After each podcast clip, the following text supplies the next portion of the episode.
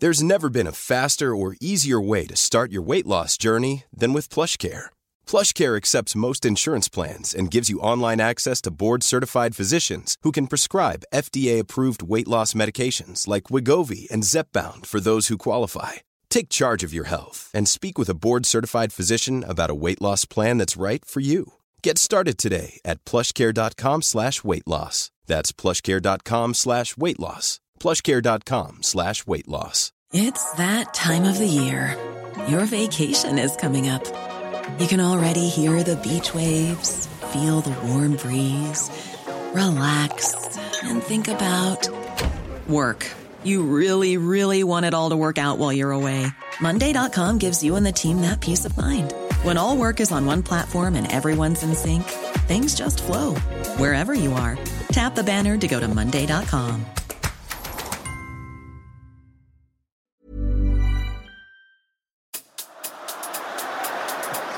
Full cry here.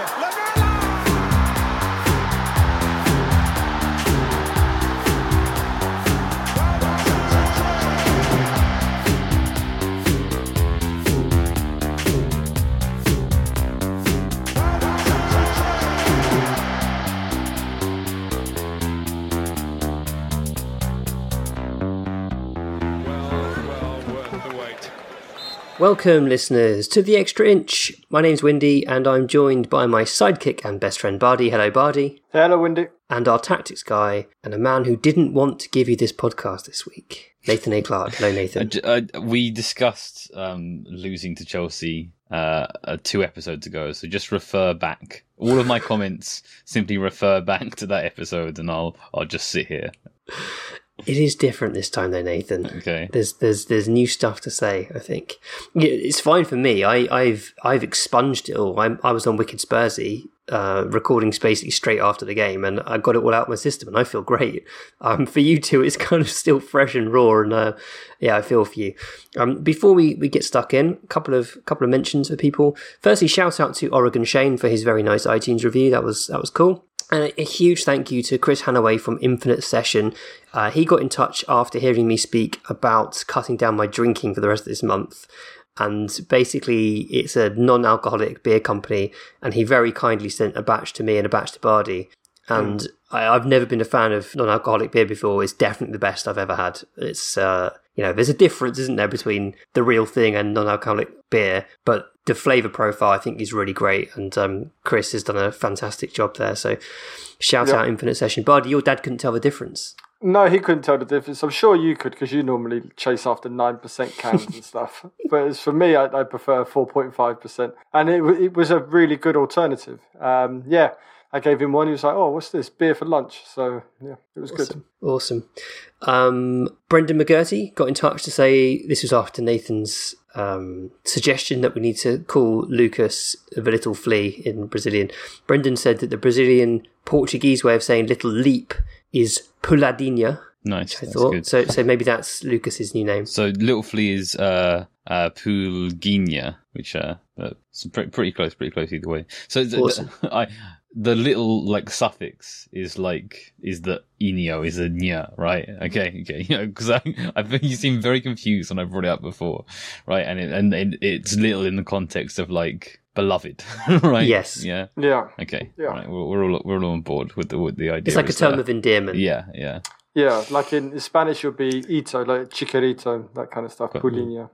Okay. Yeah. Puladinha. I like that. That's good. Mm. It works well. Uh, I also got this email from Kunal Shah, who's just. Uh, I love Kunal. Um, he says, In the latest pod, you and Nathan talked about your exhilarating discovery when you realised that you didn't have to see through plans if you didn't want to. I know it was a bit of a throwaway side discussion, so I'm not expecting you to return to this topic, but I just wanted to share my view. I had a similar revelation to you guys a few years ago, and it felt fantastic to cancel social plans and appointments because I didn't fancy them closer to the time. But more recently, during the pandemic, I've had another revelation that sometimes it's important to do my best to go ahead with social plans, Yeah. even if I don't feel like it, because someone else is often relying on me. If I've made plans to meet a mate, it's sometimes important that I make an effort to stick to those plans because cancelling on them could ruin their day or evening and leave them feeling isolated. I know how frustrating it is when other people cancel on me at the last minute. Obviously, this doesn't apply if nobody else is affected by your presence. There are parallels to be drawn here with the North London Derby postponement. The reason why so many of us are angry with Arsenal requesting the postponement is not so much because they acted to serve their own interest, that is understandable.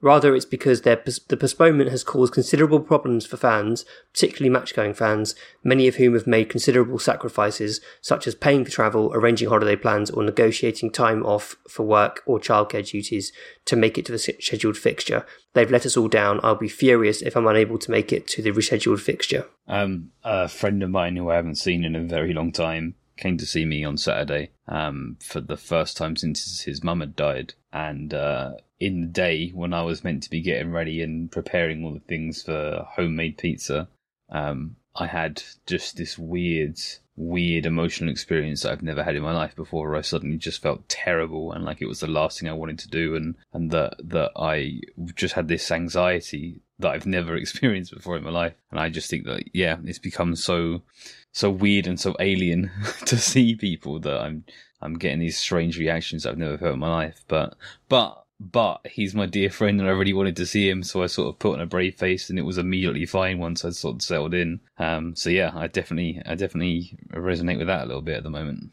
Yeah, I want to make it clear when I was talking about cancelling plans, I certainly didn't mean letting anyone down. I would only ever cancel plans that affected me and me only. I mean, yeah, I, I, would always go through with, with meeting friends if it's something I've agreed to, especially if, you know, I thought that they might be in a place where they need they need me. Um, but I really, really liked Kunal's email. Canal stuff, so you know, he's always mm. very thoughtful and um, considerate. Just a nice person, I think. Flaky. It's when yeah, it's when like people out there they're meant to be playing a five-a-side game, oh. and there's there's ten other humans involved in this, and then an hour before kickoff, one of them goes, "Can't make it." I'm like, you've just messed up nine other people's evening, and that's really upsets me. That really triggers me. Um, so I agree with Kunal. Don't back down. Just play. If you got a broken leg, just play. Go and goal. we'll do a, a, a, quick sort of recap of what's happened behind our Patreon paywall this week. So if, if you don't know, we have a Patreon, which is patreon.com forward slash the extra inch. No. Come on now, Windy. I don't know. I don't know what I meant to say. Um, uh, Nathan has learnt to code. Yeah, yeah. There's no. I didn't do a video this week because I I was working out the old uh, keyboard smashing stuff. I uh, we've got some we've got some some polar graphs which are like uh, focus around individual players. So individual player stats, just pulling a bunch of points that interested me from FBref and displaying them in what I think is a very nice aesthetic way. Um, for sort of a quick summary, I'm really I'm really quite proud of them, and uh, I might learn some more Viz stuff as well going the extra mile. It's uh, it's it's good shit. We'll um we'll tweet some of them from the Extra Inch Twitter account. They look very nice. Uh, this there's a podcast coming next week, which will probably be for everyone. I might release it early for the xSubs, uh, which Greg Jenner has very kindly donated to us. It is absolute gold. You need to listen to it. It's very, very good. What happens with our bonus episodes is, for some reason, because they're flagged as bonus episodes, they get sort of two, maybe 3,000 fewer listens than our regular episodes. And they're often some of our strongest episodes, some of our strongest content. Uh, so I would definitely recommend looking out for it and um, and, and picking up some of the previous bonus episodes because they've been good. Um, but this one is really fascinating and it's got some stuff which is kind of a uh, another level to the Y word discussion that we've been having across the extra inch for the last month or so. It's really really cool. And um, that's it. We'll see you all next week. no, no, no, no. We'll never, we'll never give up on our on our regular listeners, Bardi. We've got we've got a podcast to do here. Let's uh, okay. let's tackle this. Um, start with the team lineup. That's what we do. Bardi, what did you what did you make of that? So obviously the team lineup was rumored several hours before kickoff. Hmm. What did you make of those rumors?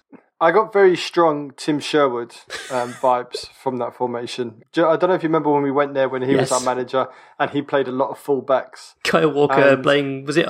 He's either playing right wing or central midfield. I can't remember which. He was playing like just in front of the right back and he was just like he just doubled up. He, he did that old kind of football manager 97 98 thing where you're winning the game and you're struggling. So the last five minutes you just put everybody in two banks in like weird positions and that's what he did with Kyle Walker there. And that's instantly the impression I got when I saw this lineup. I was like okay I'm not I'm not convinced by this but I will I will have faith in the manager. Yeah. So yeah I wasn't convinced by it at all.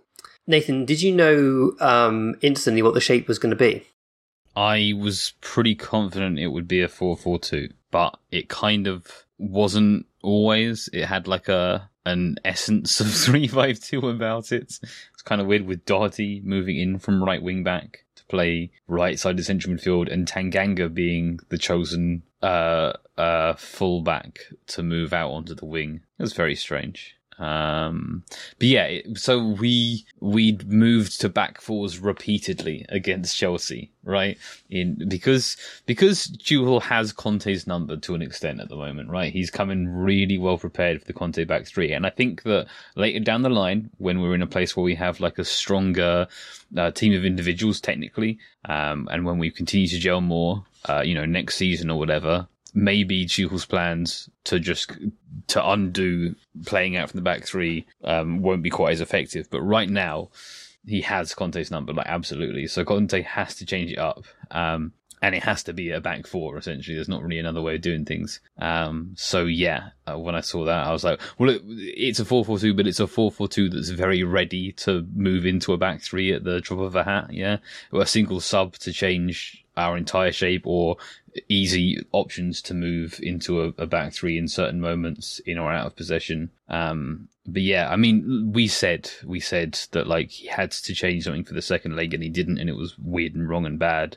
And he had to change something for this match, and he did. Um, it might just not be exactly what we were hoping for, what we wanted that to look like. So, so you think this was ideological? Yeah. Conte said that he had to pick this team because of an emergency situation. Yeah. He basically implied these were the only players he could pick. Right, but the emergency is that he doesn't like all of our ball players. Right.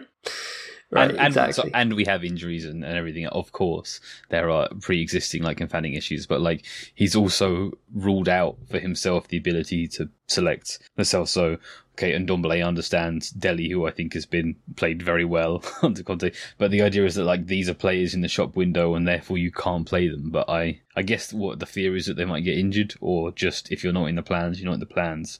But it's just it's putting such a restriction on himself doing that. You know, surely like like Celso wasn't great against Leicester, but surely he's a better option for right wing than Doherty, right? You know, I don't know. I um like I understand. Like like I said at the beginning, well, beginning where I said when Conte was coming in, I like these players. I think they're good, but if Conte says they're not good, fair enough. I hold my hands up and say let's let's move on. I, I accept that they failed, but like at least at least they've got to be better than playing Doherty, right? At least at least use them while they're there. At least you know, it's just um, it seems extreme, um, but whatever. You've just made exactly the same point that I made on Wicked Spursy. There you go. Like I, I, I just so I have a lot of sympathy for Conte in this match because he had six first team players out injured. You know, it's never going to be easy when you've got uh, Son, Romero, um, Emerson, Reguilon, uh, who else is out? Skipp, Lucas, all out injured or unable to start due to injury. It's, you're, you're hamstrung. But sort of to add in your own restrictions um, does seem slightly bizarre for me for this one off game. You know, he was prepared against Liverpool to, to play Dele in the middle of a, a 3 5 2 and it worked really well. Um, and, and we could have carried on playing the 3-5-2 had Dele been included uh, today, had it been available, or, or Celso could have played in 3-5-2, but uh, he, he didn't include them, and instead he kind of forced himself into a situation where he's playing Matt Doherty horrendously out of position, Tanganga, who's been our worst player objectively over the last few games, sure. at right back, and Ben Davies at left back when he's he's been rejuvenated in left centre back and has always looked quite poor over the last few years at at left back, other than you know when he had that brief resurgence under Mourinho in a deep left back role. So it was a bit of a bit of a weird one. Um, Bardi, how did you think the match went? What were you what were you thinking at half time? Well, the funny thing about Chelsea is every time we play them, we never seem out of the game. We always seem just in it, and we always need. It's because Chelsea is so so boring and so robotic that they, they just do enough to win the games, which is why they they won't win the league because you need a little bit more than that. Um, against teams where they don't have a wonder goal and, and they can't break down through a set piece. So I, it's strange. Like as with all the others, I I felt we were still in the match had things gone our way, but we we're never actually really in the game.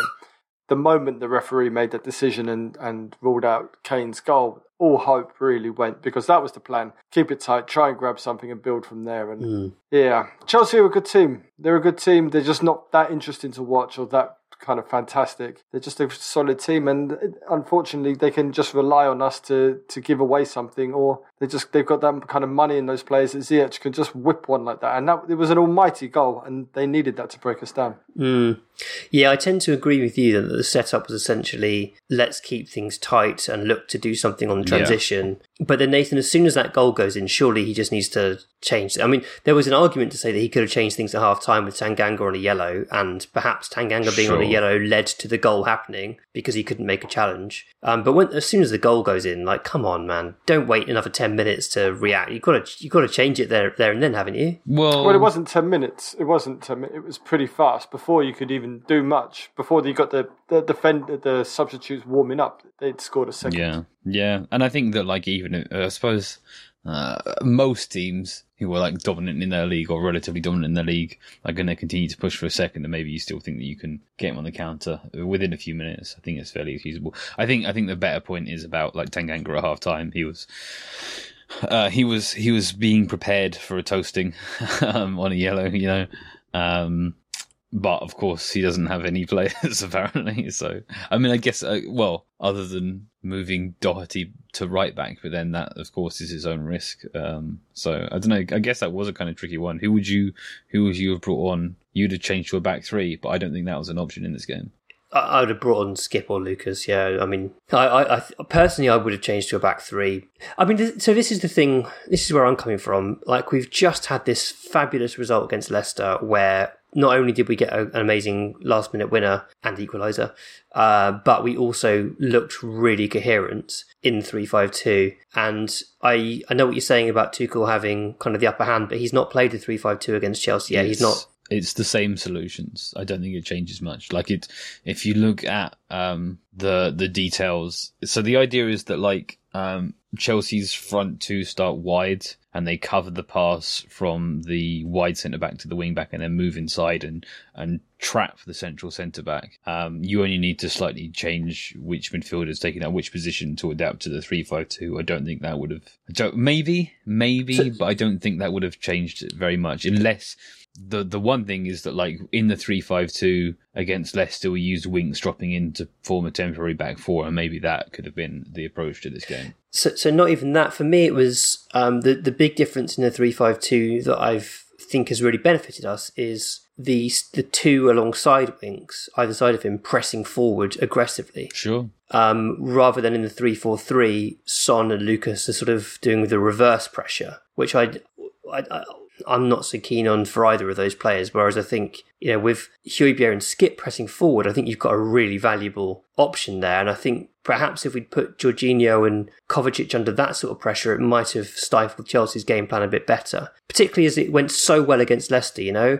Um, but he, I mean, they are different teams. They are very Yeah, different teams. And yeah. I, I do think Chelsea have the ability to switch from from. I mean, to press Jorginho and Kovacic is it's all well and good. You can say those things, but you know, many teams have tried to do that to varying degrees of success. And then the the thing about Chelsea is they could just they could switch it up. They could put on Kante if they feel like they're getting overrun. Yeah. They put on Kante, push Mount further up. They Chelsea can drop off.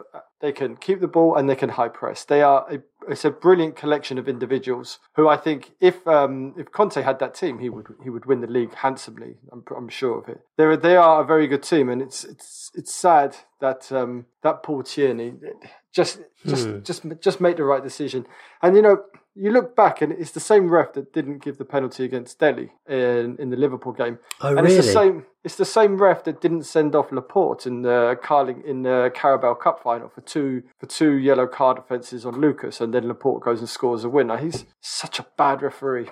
It was annoying. We we had a really good refereeing performance on um, Wednesday night against Leicester, I thought the game flowed really nicely. Uh, was it John? I think it was John Moss. It, the game had a lovely flow to it. and He let a lot go, and it felt like um, a game that where the referee wasn't like the big star. Um, in this game, that was the opposite.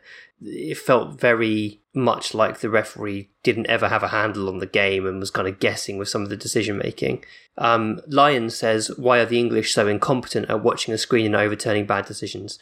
Um, Nathan, that first, so the first incident with Kane and the push on Thiago Silva. My my argument there is, if that is the other way round, if Thiago Silva pushes Kane and Kane goes to ground with that little contact, and I don't think, I, I, don't, I just don't think there would be a penalty given, and I think people will be saying, telling Kane to get up, he's diving. And what did you make of that incident? Uh, I don't. I find it very confusing that it was given as a foul. Basically, He's feeling where he is, right? He's not trying to push him over. He's sort of got his hand on him to sort of work out where he is, keep a distance from him, as far as I can see. yeah. I mean, And Thiago feels it and hits the deck. yeah, but there, there's clearly not written, but in practice, clearly some given allowance for for contact, and that seemed way, way below the threshold because. Because you know, there's a, a, a push. Is it on Davies for the Yeah. second goal? That's you know considerably worse. So I don't know. It's just that it's just that Thiago Silva's really good at selling it. But like it's Absolutely. like it's one of those ones. It's like I I can see Spurs conceding that goal uh, in the Europa Conference League, and it's Eric Dier, and he feels the shove, and he goes down, and the goal's given, and and Eric Dier is you know the worst centre back who ever lived or whatever, and it's just like Yeah. it's it's it's a completely um uh totally Subjective. intangible ability to like the the the skill of deceiving the ref through sort of prestige, right? He's he's banking on his own prestige. Of course, it was a foul. I'm Thiago Silva, you know, and that's because I don't know, whatever. I, but uh, obviously, yeah. I mean, uh, this is one of the occasions where I will I will accept the point that it's a different game if sort of the the goal is given when I think it should have been. Um, most of the time, I think that's a pretty dead argument, but uh, I think I think we have a case to feel a little hard done by in this in this in this one. If that's Lukaku against Sanchez or Dier or Davies, then it's a goal, and it's given as a goal, and it's called weak defending. And it's it's just I thought I was a big advocate for VAR, and I thought VAR would stop this, but it's now I thought it would protect teams from the from the kind of favoritism, the top four favoritism that happens, but it doesn't. It's given them it's given referees a, another chance to get out of it and and let teams off you saw that Liverpool under stress and they get a penalty just to help them through the the final 15 minutes. A penalty that it wasn't a penalty, but because it's not clear and obvious, they can just pull it back. And it's a, it's an awful decision. And Chelsea are better than Tottenham, but if Tottenham score first, it's a different match, and perhaps we come away with something. But I'm still not too down about it. It's one of those games where you don't, we, we never get anything at Stamford Bridge, and even though that's not a get out clause and something we can use as an excuse, it's a game that we all probably penciled in as, as a zero point game. And then you look at Arsenal, and Arsenal should have got plus three, but they just got plus one. So it's not, it's not, hasn't been a disaster of a weekend, but it could have been a lot better. Hmm. Yeah, it's a real shame to go into the international break off the back of this one rather than the sort of jubilation of the Leicester result. Yeah. That's the, the downside. Should have postponed it, eh? Should simply have sold several of our players and lo- etc. Rest of joke can't be well. Yeah, yeah, and I, and I, and I don't think the um, situation around the unwanted players is, is sort of helping the the the sort of the feeling going into the international break. I mean, I, like Nathan, I'm fully on board the uh, you know Conte's in charge. If he wants to get rid of my favourites, then so be it. I'd rather Conte be given control, but I I, I was a little perturbed by the the Celso situation. The fact that he's just he's sort of putting a story on Instagram to say, "No, I'm I'm fit and available. It's fine," and uh, and and Dele being excluded completely. I, I find I find that a bit odd. Um, Connor Kin says, "Does Paratici think think pretending he's on the phone will make people like him?" Bardi. Here we go. Perhaps, perhaps, with perhaps, I don't know. I've, um, I, I honestly thought um, Paratici would have something done by now. I thought we would have seen some, some fruits of all his work, but um, maybe he doesn't like transfer windows either. It does. Yeah, you're right. I mean, it does seem really late. We kind of went, we kind of all assumed that we were just so late doing the business all the time because of Daniel Levy, and, and now it's not Levy doing the business and it's still rumbling on.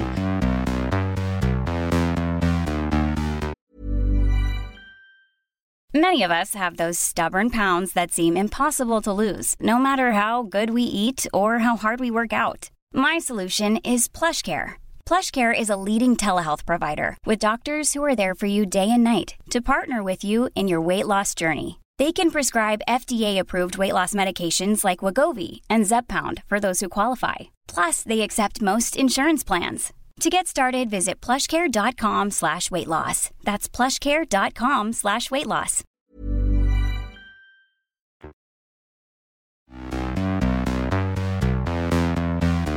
Nathan, I've got some. I've got a few concerns that we're kind of shipping out quite a lot of players now. It seems if you sort of look at the list of players we've made available for transfer, it's it's Dele and Ndombele, Lo Celso, Tanganga, Doherty, Rodon, and and the only player we're really confident of signing is Adama at the moment. Cool.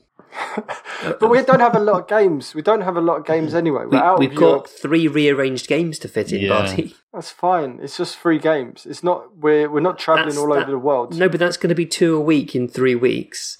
Wi- And Conte has shown so far that he doesn't like to rotate too much. That's putting a lot of pressure on Kane, Son, Højbjerg again. All the all of our players who are absolutely crucial will be playing two a week for potentially three weeks in a row. That's risky. we we definitely we definitely need bodies as much as we need improvement like sort of technical and creative improvement in the sort of profiles in the squad but i also like i really don't want to add fuel to the fire that is like if we don't spend a hundred million pounds in the next four days conte is going to leave immediately and he's going to sue us and he's going to take any players we like with him and no manager will ever want to come to tottenham again uh, so on because I think that like I just think that there the there's a lot of assumption and and a lot of insecurity going on there. And Conte joins aware of the situation, and he knows that we need to move players on before we can move, bring players in. And I think that okay, if we don't sign anyone in the summer again, fair enough. I think he Yeah, probably yeah, would yeah. walk, but I don't. I don't think. I don't think um, so. Quite so much hinges on the next few days. No, I Um, agree. A player I or two players would help for sure. I, I think all of his utterances of this have been essentially that it, this perspective required. This isn't just something you fix in one I window. I think so too. That's what he's been saying, right? He's been saying this is Yeah. the reality of the club. This is what January's like. You know, the, the the squad needs work, but we have to be we have to understand the situation. And then everyone reads that and goes, "Oh my god, he's going to leave. He's going to he's going to walk out on his contract." To me, it seems like that's confirmation that he's staying, and he sees it as a sort of longer, slightly longer term project than than perhaps other jobs he's been in, and um, and that's fine. I mean, one thing I would say is I don't think we'll manage to sell all the players that uh, they they want to sell or loan in this window. Um, and there's been quite a lot of discussion about what that means for those players, and you know we can't possibly exclude them for the whole season, and, and that that would be wrong. And, and I completely agree that would be crazy to have the players available and to exclude them for half a season when we need players. Um, but Conte, to my mind, has shown um, uh, an ability to change his mind on players. In, in the short time he's been with Spurs, Harry Winks wasn't preferred at the start, came in, had a really good performance. Now he's a firm favourite.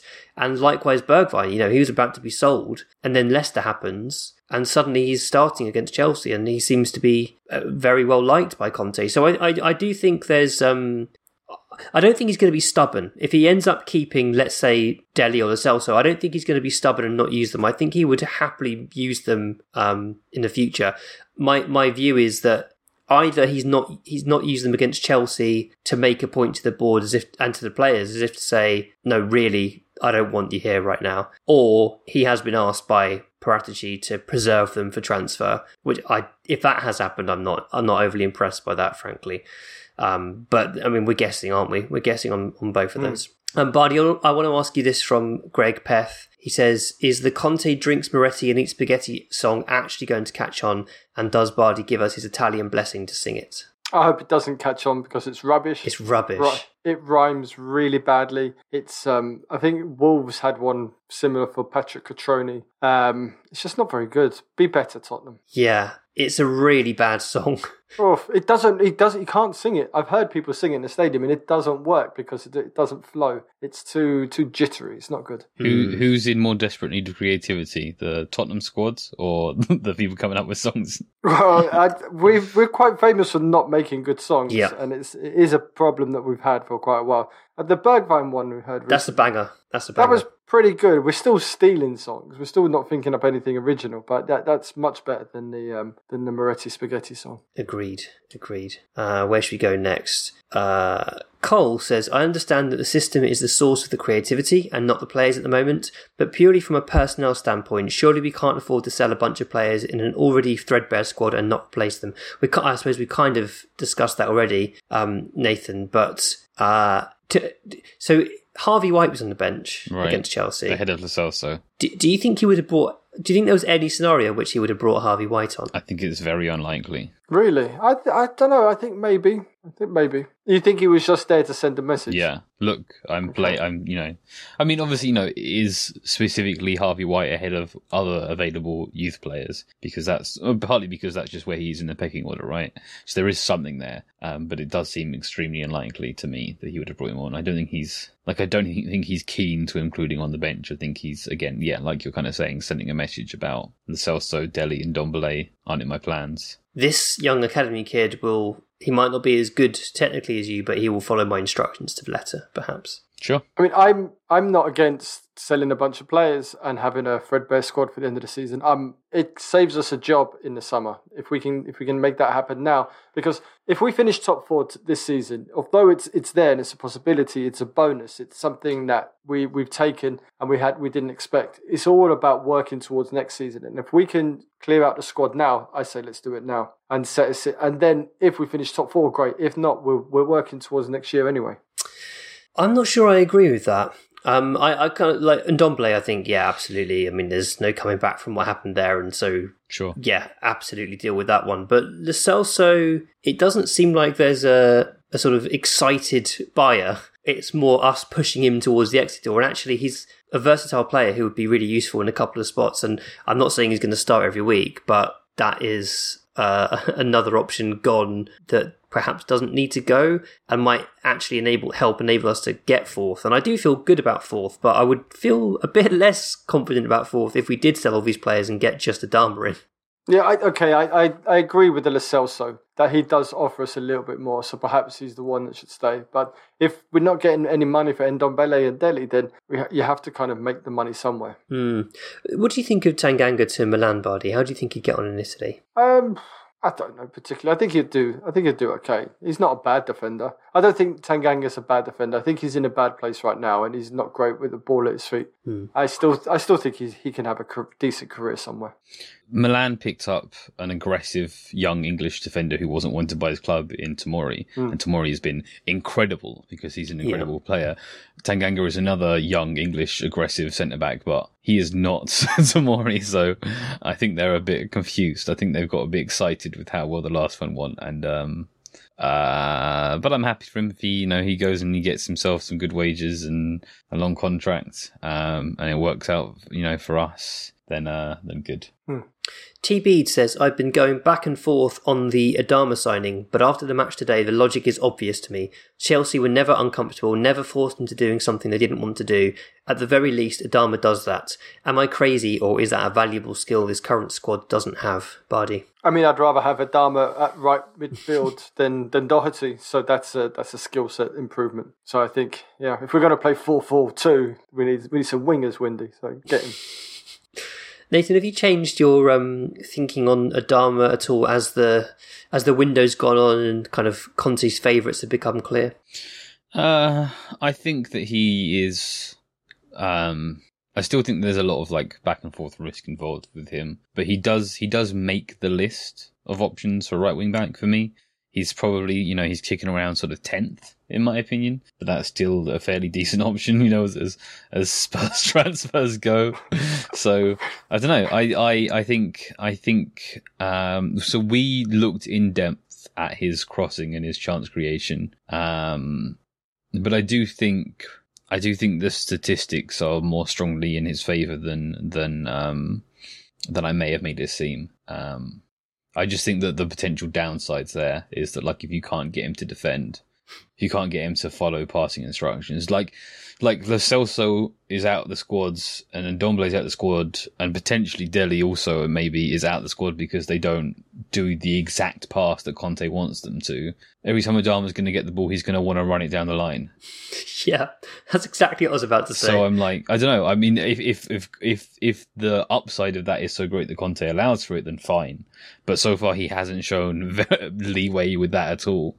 So I don't know how well Adama might absorb. But then, but then, but then I said that about Lucas, and Lucas has absorbed Conte's ideas very well. So, and I consider those to be similar profile players, to be clear. Mm. Yeah, yeah, same, same for sure. Uh, Nathan, did you want to talk about left centre backs at all? You were gonna, you, you were gonna do them in your spreadsheet. Uh, yeah, kind of. Um, You're not that excited about the options, are you? Well, I'm kind of confused about what the club want and what I want. Right, so for me, there are two profiles. There's the the Ben Davies profile, and there's the Eric Dier profile. And in my opinion, these are two completely opposing people. And it's like, which one do we want? Which one should we want? Um, and are there any players at all in the world that can cover both of these roles? So I don't know if I should make a list of, of the aggressive left foot carriers. I don't know if I should make a list of the either footed passive uh, long range passes or a very short list of the five players in the world who could cover both roles. So I'm sort of, I'm sort of, um, getting distracted and learning how to code instead of thinking about centre backs for a little while. I mean, the weird thing is, all of the reporting seems to suggest that centre back is no longer a priority. Oh, okay, so sweet. Okay. at, at the start of the window, it was centre back, striker, right wing back, which were my priorities for the squad as well. Um, as time has gone on, and I guess as he's decided he doesn't like Dele and Celso, the priority has shifted to striker, right wing back, midfielder, and maybe an attacking midfielder as well. Okay, so my the two players I put down under my creative midfielder list, which I haven't gone back to since, are Bruno Guimaraes and Ibrahim Sangare. So there you go. There's there's my two. So where are you playing them? So so the thing with this role is that uh, it doesn't matter. Like we don't we don't need an eight, we don't need a six, we don't need uh, an eight slash ten. We need one of those roles anywhere to be taken up by a more creative player. So there's kind of some freedom in this, and I, I will put some lists on this name. Um, but they Names could come in. list. They could they could come and be a better version of Harry Winks in the three five two. They could replace one of Højbjerg and Skipp in the the three four three. Um, they could be more of a sitter. They could be more of a runner. It doesn't matter as long as they are in some way much more creative than the options that we have, or maybe you could say as creative as Harry Winks, but then are also really really good signs of defensive contribution and, and general work rate. And I guess I also need to do the more difficult, harder to quantify instruction follower. um, uh, yeah. How do you even start? How do you even figure out whether or not a player can follow uh, instructions? you look at how they play for two different teams and notice if there are significant differences between how they played at one club and another, or if they get moved into a different role. Um, and you look at how the team play and how systemic their contributions appear. But I mean, it's hard. Like most players, like this is what you've seen with with Yes Ndombele and Lo Celso, but also with Fabregas and Eriksen. Most players who are sort of outstanding creative types have a, a hard time adapting to Conte. I guess. I guess there's been a, a better line of work from sort of more number six type players, deeper midfielders, than there have been from more upfields, sort of final third creating players. So maybe my focus should be more towards what if Harry Winks could defend and run more kind of type players. Interesting. But I think I think Do you think Guimaraes the- could play that role. Maybe probably not Sangare. Do you think the um, the fact that centre backs are no longer spoken about is because of um, how Dier and, and Sanchez to a small degree have improved and, and perhaps are not the, the mess of centre backs that we thought they were? No, because because because Dier was already playing well. Mm. Because we shouldn't be too shocked that Dier's playing well. Um, because Davinson's done okay, that's that still leaves us really lacking. Like if Ben Davies gets injured, I'm touching the probably fake wood on my desk. If Ben Davies gets injured, We've- we've done- it's all over. we we pack in, we forfeit, we postpone the rest of the season to f- four years time because I don't know what we do. Like, like This has just reminded me that Davinson played left centre back against Chelsea. what was that all about? I don't really know. I I get well. Uh, No, I don't know. I, I, Well, I can only think that it was because they thought that Mount was going to run beyond in the channel, and Sanchez had better recovery pace to track Mount. That's sure, all I could come up that with. sounds good to me. but he's so bad at turning when he's on that side that I, I You can know, feel his nervous there. energy from at home when he's on hundred percent, hundred percent, yeah. Um, so, so I liked, I quite like this sort of slightly more optimistic take from Philip Darby Okay. on our uh, centre backs. He he sent this some time ago. He said, uh, "I write with a question about our centre backs. Given the youth of our current options, might the situation be better than we've all been letting on? Conventional conventional wisdom is that centre backs peak in their late twenties and often sustain that level of play into their early thirties." Here's our rotation. Left centre back, Davies, 28, early prime. Left back up, he's put Tanganga, 22 pre prime. I'm not sure if that's that's realistic. Centre centre back, Dier, 27, early prime. Centre back up, Rodon, 24, pre prime. Right centre back, Cuti, 23, pre prime. And right back up, Sanchez, 25, pre prime. Despite it feeling like some of them have been with us for decades, that's quite a young group. Um, beyond someone to compete with Benny on the left, I don't see why we need to rush to sign centre backs. Conte has them playing well already, and the future seems bright. Many of us have questioned players like Rodon and Sanchez, but they're young internationals who are still growing. Are we really likely to find better backups to play these roles? Is kind of like what I was thinking. I hadn't seen the question. I, I think the centre backs is not quite a disaster we think it is, and I'd rather spend that money elsewhere. I, I, I. Sorry to to to undermine Philip's optimism, but I think that again, like an injury to to Dier or to Davies, like I, I I had a lot of faith, I had a lot of excitement for Rodon, but he's not not looked. He's not been given chances. He's not been given chances, but specifically under Conte, okay, it's only been two games, but he's not looked good in that central role, No. which is the only one he can play.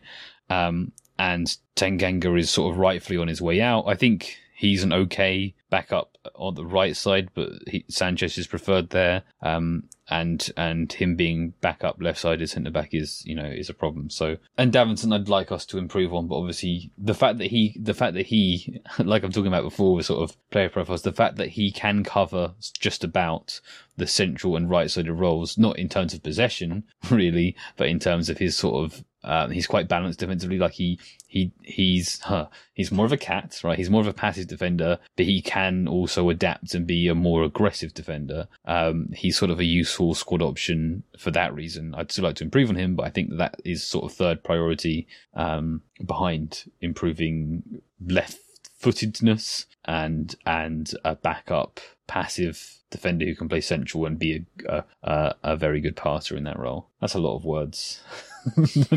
probably hard to follow.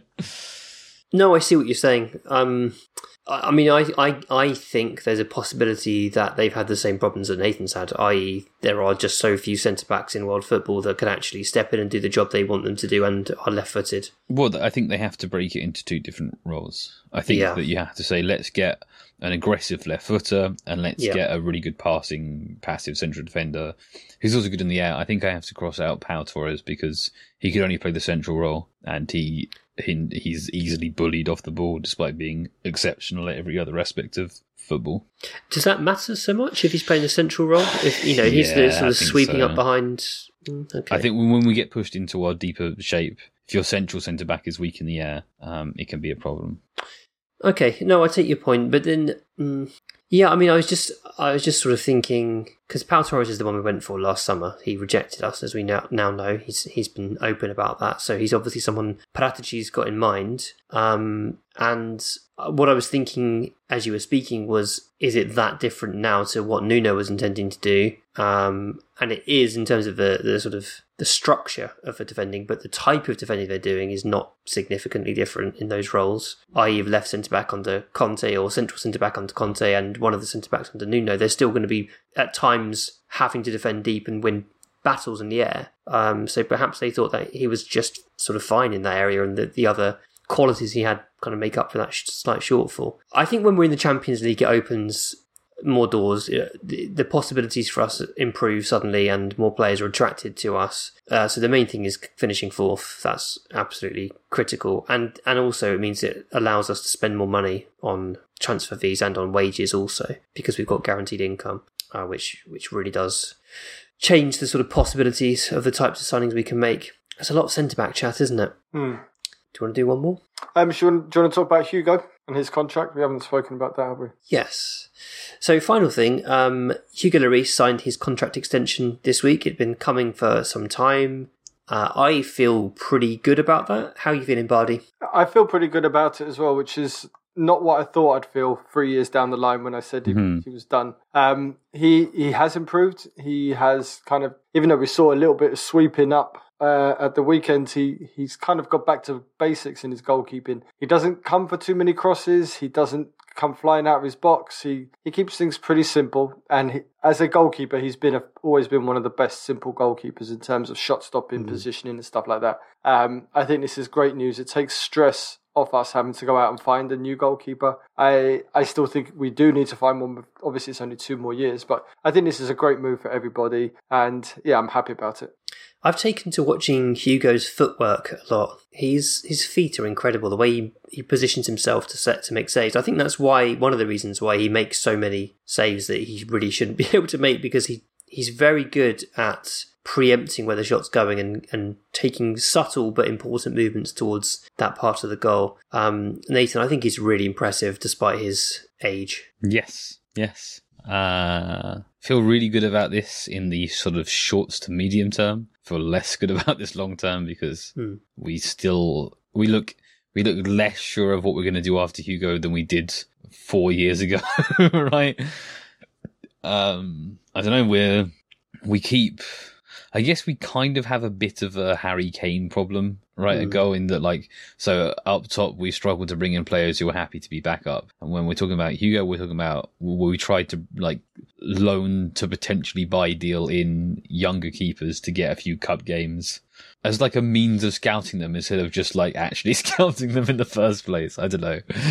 Uh, we just, I think that we, the smart thing to do is to, uh, first off, learn how to scout goalkeepers with data and or hire a really good goalkeeper scout, right? And then buy a first choice goalkeeper to replace Hugo and look to move Hugo on and think more long term about it. And uh, we don't have to do that this year, but we might have to do that next year. Um, yeah. I do have concerns about his. He he does seem to shrink. I still he like if, if you watch how Alisson plays and when those one on ones happen, he really does spread himself and he creates. He's something. ridiculous. Yeah, that, it, it it just creates an, an an object. I still think Hugo in those tight situations has a problem. His shot stopping from distance is pretty good, and his kind of his his kind of medium shots is really good. But he he does struggle for me up close in in the um, in the one on one situations. I think he needs to improve that. Well, he he won't he won't improve that now, but but um, yeah, it's it's a difficult one to replace him. Goalkeeper is such a specialised role. Um, yeah, it's a difficult one, but it's not a decision we need to make now. We've got bigger decisions right now that we need to focus on, and I think that was the important thing about tying him down. I think that's it. I mean, we've we've had a long conversation today about what we think our priorities are, and you know, let's be clear. I think we can finish fourth with the squad we've got. I think the, the what we're talking about when we're talking about signing a right wing back, a, a centre back, a midfielder, a striker. I'm talking about to challenge for the title. I'm talking about to sort of put us up to you know when we're not we're just the top four side now. We're actually trying to compete for trophies. Uh, and I think what this does is this banks us another year of allowing us to prioritize other positions. So even if we don't necessarily think centre back is a huge priority now, it allows us to fix that problem before the goalkeeper problem. It allows us to spend hmm. 40 million on a centre back before we need to spend 40 million on a on a goalkeeper. And let's be honest, it's going to take 40 million to replace Lloris. 40 million plus. We saw what uh, Ramsdale cost Arsenal. Um, we saw what Kepa went for as, as when he went to Chelsea, and um, there, I mean, there, there are numerous examples of goalkeepers going for prices that seem to be over the odds. It's going to cost us a hell of a lot of money, and if we go for um, a, a Premier League, an existing Premier League goalkeeper, let's say we look at Robert Raya Sanchez? or, or Robert Sanchez or or Meslier, who's actually had a slightly weaker season this season. Um, but if you look at one of those players, that that's going to cost us a small fortune. So this allows us to sort of not have to tackle that problem in the next 12 months, but perhaps in 18 months, 24 months, we can look at that. And, and, and that to me seems like a smart bit of business.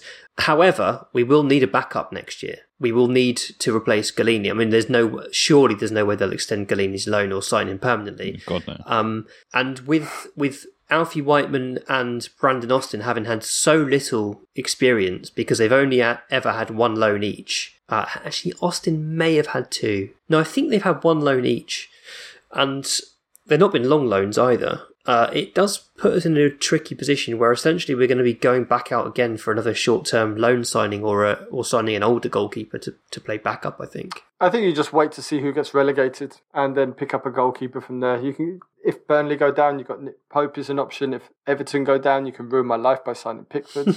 there are there are options there. He made a really good save at the weekend, Pickford. It was it was actually offside, uh, but he made a ridiculous save. Really I mean, goal, impressive. goalkeepers make saves. That's that's what they're there for. That's that's their job, Windy. No, but this was like this was special. This was like notable. It was really really impressive. Okay. Again, it was it was a bit like what you said about um, Alisson sort of making himself into an object. Pickford did exactly that.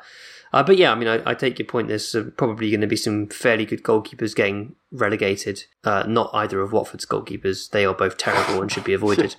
Um, but I mean, if Newcastle go down, then uh, Dubravka as a backup wouldn't be a bad shout. As a backup, yeah, but I wouldn't want, I wouldn't want him starting. No, no. Cool. So lots of transfer chat this week. Um, the, the transfer, the January transfer window is not fun. It is. It is like this every year. We sort of, I think, we forget how awful it is every year, and we this year it's different because we've got a new manager, uh, and he wanted his evaluation period and then to sort of potentially look at signing some players, and so it's felt very necessary and needed, and therefore pressured. Um, and as a result of that, it, tensions are running high, and it's it's not it's not an enjoyable window at all. Um, but perhaps by the time we come to podcast next week, in fact, we'll be podcasting on deadline day, won't we? oh my goodness! So we might have some transfers to discuss. I suspect that Adama will be in by then. Um, I mean- and maybe one other. It has been a pretty quiet window anyway. I don't think anybody is really doing much other than Newcastle. True. True, and we said we said some time ago that we should look to sort of sell some of our unwanted players to Newcastle. That could still happen. That's not beyond the realms of possibility. You've been listening to The Extra Inch. Thanks to Nathan A. Clark for production. Thanks to Bardi for being Italian. Thanks to Adam Gardner for the artwork. Thanks to David Lindmer for our intro music. You can find him on Twitter at Davy Shambles and his SoundCloud D Lindmer. Do check him out, he's great. Follow us on Twitter and Facebook at The Extra Inch. Email us via podcast at theextrainch.co.uk and subscribe via your usual podcast platforms. And if you do enjoy the podcast, consider leaving us a rating and review, that would really help.